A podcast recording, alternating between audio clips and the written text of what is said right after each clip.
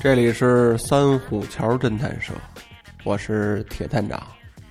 上次啊，咱们讲到恐惧，讲到北京城很恐怖的一个地方，算是一个据点，就是这个北京动物园还讲了讲我童年时期的一些回忆。当然啊，这回忆不太好，虽然现在长大了，但是。每隔这么几年，再去动物园的时候，再去到这些地方，都能引发我无限的遐想。到了这地方，我就觉得不自在。所以接下来，咱们继续，我就详细给你讲讲，在那个地方，那个时候，都发生了什么。说我小的时候，五六岁，那时候就挺闹的了。到了这动物园里头，看什么都新鲜。先开始呢，这家里还管着，不让满处跑。后来这个玩高兴了，也管不住了，就我在前面跑，父母后面慢慢跟着。这跑来跑去的，也不觉着累。后来啊，就跑到一个叫什么山的地方。这地方挺大，前面呢是一个小广场。后来由这个假山石营造的，就跟那个山峰一样。这石头上面呢，写了三个大字儿。但那时候小啊，就认识一个山字儿，剩下那俩就看着笔画挺多，但不知道叫什么。这山的下面啊，有个大门，正巧当天这门啊，一半关着，一半开着，哎。我就顺里面跑进去了，我还听着身背后我父母喊：“告诉别进去！”我还以为跟我闹着玩呢，就没当回事儿，跑的还挺快，就顺这个开着的门冲进去了。这一进到里面，就感觉不好，我就闻到这里面啊，有一股浓重的。血腥味儿，还能听见这个咀嚼食物的声音。再仔细这么一看呀，这两侧呢都是铁笼子，这笼子里面关的呀都是正在进食的狮子、老虎、猎豹之类的动物。等我这么一进去，这些动物们。嘴里叼着肉，还正嚼着呢，就看见我了。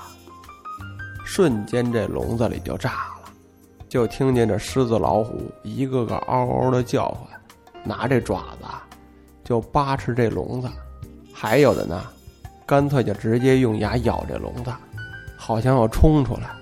这回好，是拿我当活食了，我就站在里面，目瞪口呆的看着。也不知道该干什么了，这时候呢，我父母就冲进去了。一看这四周围的动物都在那儿咆哮着，马上就把我抱出来了。后来我才知道，那大石头上写的三个字是“狮虎山”。我冲进去那时候呢，正好赶上下午，饲养员投喂食物，这饿了的狮子、老虎啊，都从外面。这个园子里，进到笼子等着喂食。饲养员呢，嫌这个里面空气不好，就把这个狮虎山的大门啊，开了那么一半，通风用。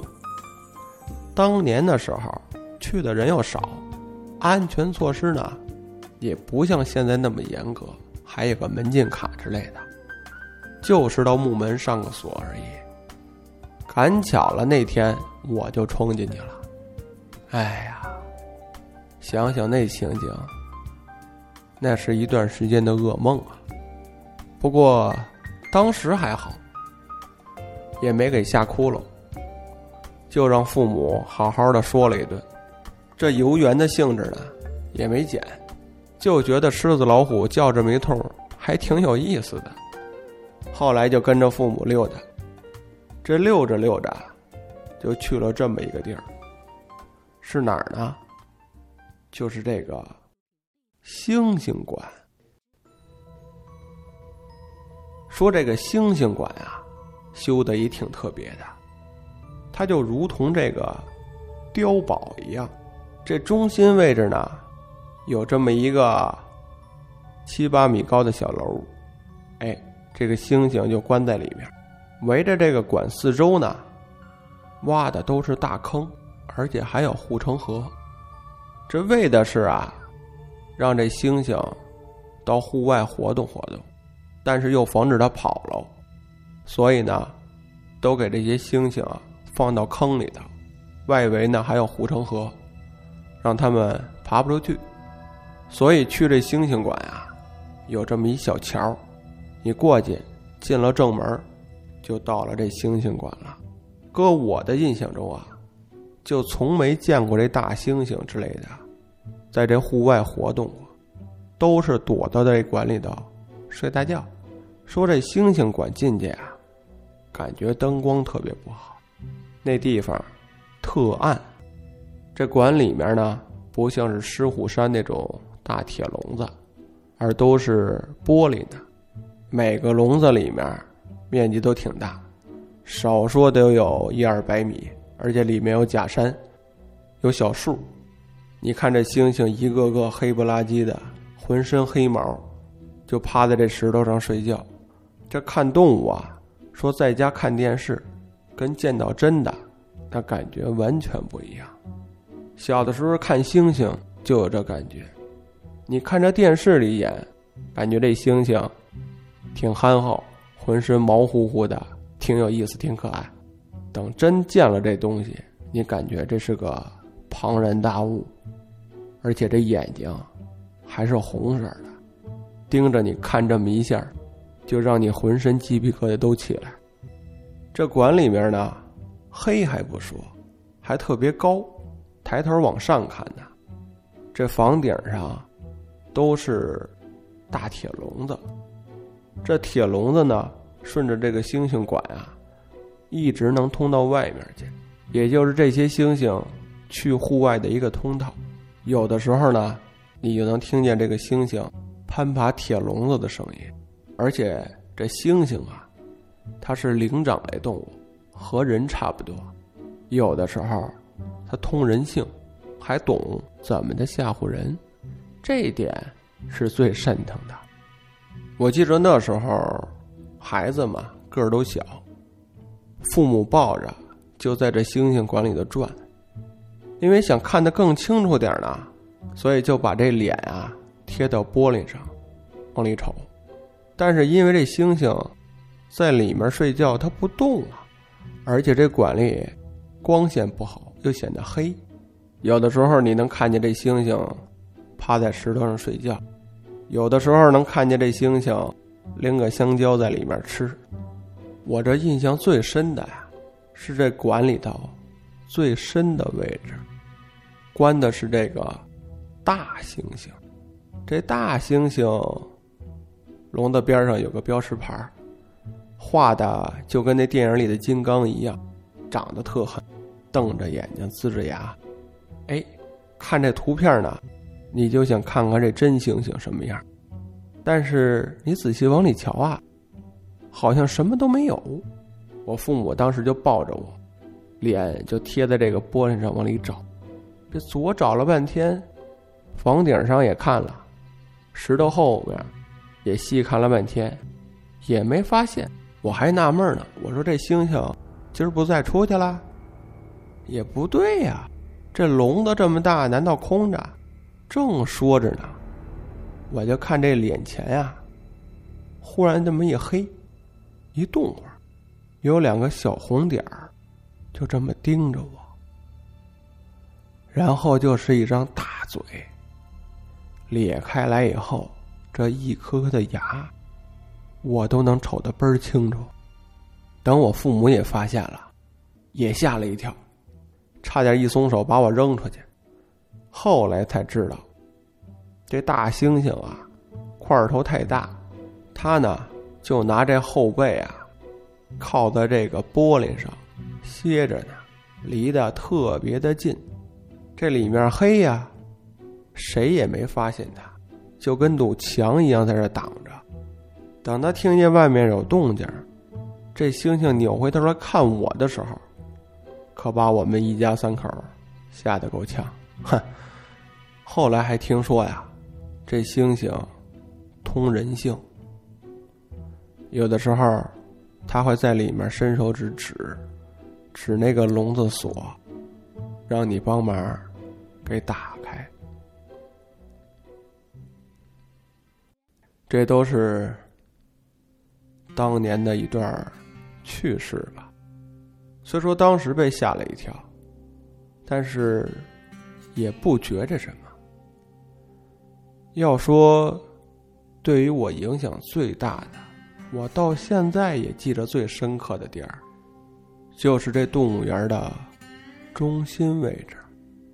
这北京动物园的中心位置啊，有这么几个馆，这几个馆呢，修的就跟这个歌剧院一样，哎，又高又大的，这里面空间又敞亮，这里面关的呢，都是大型的食草类动物，像什么大象啊、南美貘呀、犀牛之类的。我呢也是淘气，哎。就一个人又在前面跑，我父母呢追不上我呀，就在后面跟着。我还记着当时，就跑到这么一个馆的前面。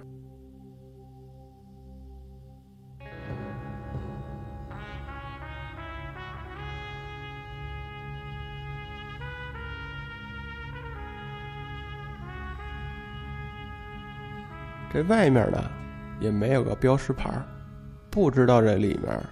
关的什么？而且呢，这馆这外墙上都是爬山虎。当时呢还是夏天，这爬山虎啊爬的到处都是。这小风一吹过来，这树叶啊哗哗的都在动，感觉整个这个馆啊都是活的。这馆正门呢一溜三个大木门，看上去又高又结实。我那时候小，就用了很大的劲儿才把这门推开。这到了里面呢，还有一道门，也挺沉。我这卯足了劲儿就撞进去了。哎，这等进到里面啊，我就感觉不好。为什么说呢？这个馆呀，不像先前的那些馆，少说这馆里头得有个笼子之类的什么吧。这馆倒好，什么都没有，空荡荡的，而且面积特大，少说得有两三百平米，而且这馆呢，房顶还挺高，这上面呢还有个天井，有这么一束光。从上面打下来，这里面啊有一股浓重的草料腐烂的味道。最特别的，是这馆里的墙壁上，还有这么一圈浓重的彩绘。这画的都是什么呢？我这么挨个的细看了一下，有什么狮子、大象、长颈鹿之类的，画的是非洲大草原。而且这位彩绘师傅手法还挺特别，用的颜色特别的浓。而且这些动物的眼睛呢，都被标的很明显。这人啊，站在这个大厅的中间你就感觉这四周围的动物都在盯着你看。加上这些动物的彩绘，加上这个青草泥土的味道，就让我有一种置身在非洲大草原的感觉。因为之前在家里看过《动物世界》。能清楚的想象到，这非洲大草原空旷的景象，四周围的动物在狂奔，在咆哮着，真的身临其境。因为这馆里头当时就没人，就我一个，显得四周围特别的静。我站在那儿看了半天，什么也没有。其实啊。进门之后，我就没动地方，就不知道该往哪儿走了，就被定在那儿一样。或许就是因为这种空旷的感觉，让我内心的那种最原始的恐惧被唤醒了。这个时候，我就听见这管里面有水声，哗啦哗啦的声音。我细听了一会儿，这声音啊，断断续续的，但似乎是从这个管的深处传过来的。我当时也不知道这胆子啊从哪儿来的，就一步步的往这尽头走，大约走了有十多米的距离吧。听着水声，更加的清楚了。等离近了，我才发现，这管的深处啊，有这么一个石头砌的高台儿。这高台四周呢，还用这个混铁打造了一圈的围栏。这个水声啊，就是从这里面传来的。我走到这个面前呀。